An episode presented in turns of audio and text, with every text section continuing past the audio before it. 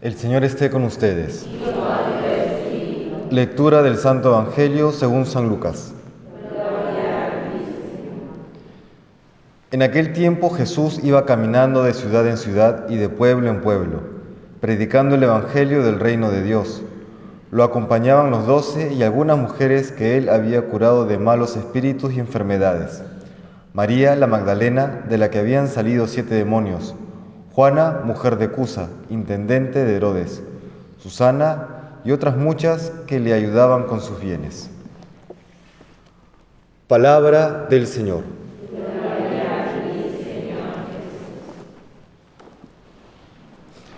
Qué importante acompañar al Señor, tanto para nosotros como para también posibilitar la labor ministerial, la labor sacerdotal de nuestro Señor. Es importante en este acompañamiento apoyar al Señor como nos muestra hoy el Evangelio, con nuestros bienes, con nuestro tiempo, con nuestro trabajo, dedicación. El día de ayer tuve la gran alegría de acompañar un amigo sacerdote recién ordenado, uno de los seis nuevos sacerdotes ordenados en Lima.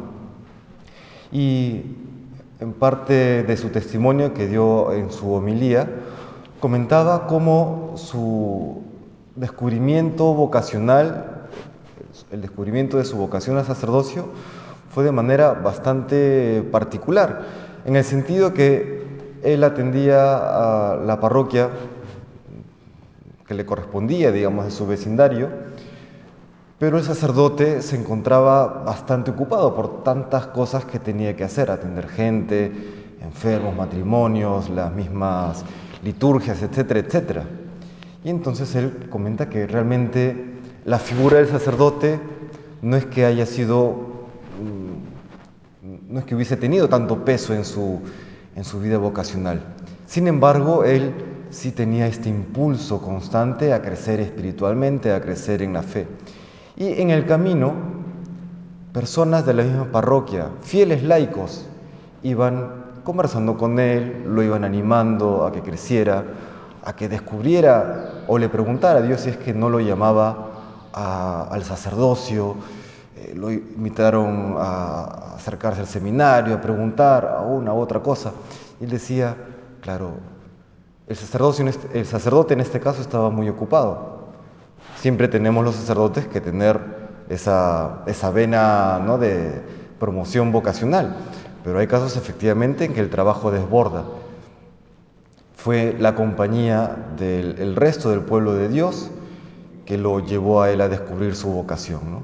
Qué importante entonces nuevamente acompañar a Jesús en su ministerio, porque si vemos la Sagrada Escritura, Dios pudiendo obrar de manera directa en la, eh, eh, en la historia de la humanidad y en la historia de cada uno de nosotros, siempre ha querido mediaciones humanas, profetas, eh, a los patriarcas, a los jueces, hoy a los sacerdotes y a todo el pueblo de Dios.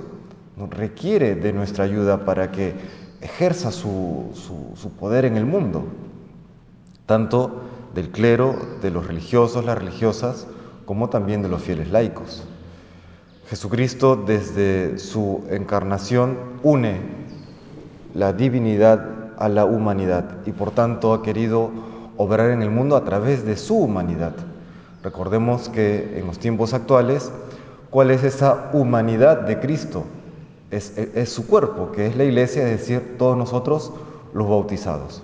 Pues le pedimos al Señor el día de hoy que podamos siempre acompañarle para que a través de nosotros, de nuestro trabajo, de nuestro tiempo, de nuestros bienes, pueda Él seguir ejerciendo su labor salvífica en el mundo entero. Que el Señor nos bendiga.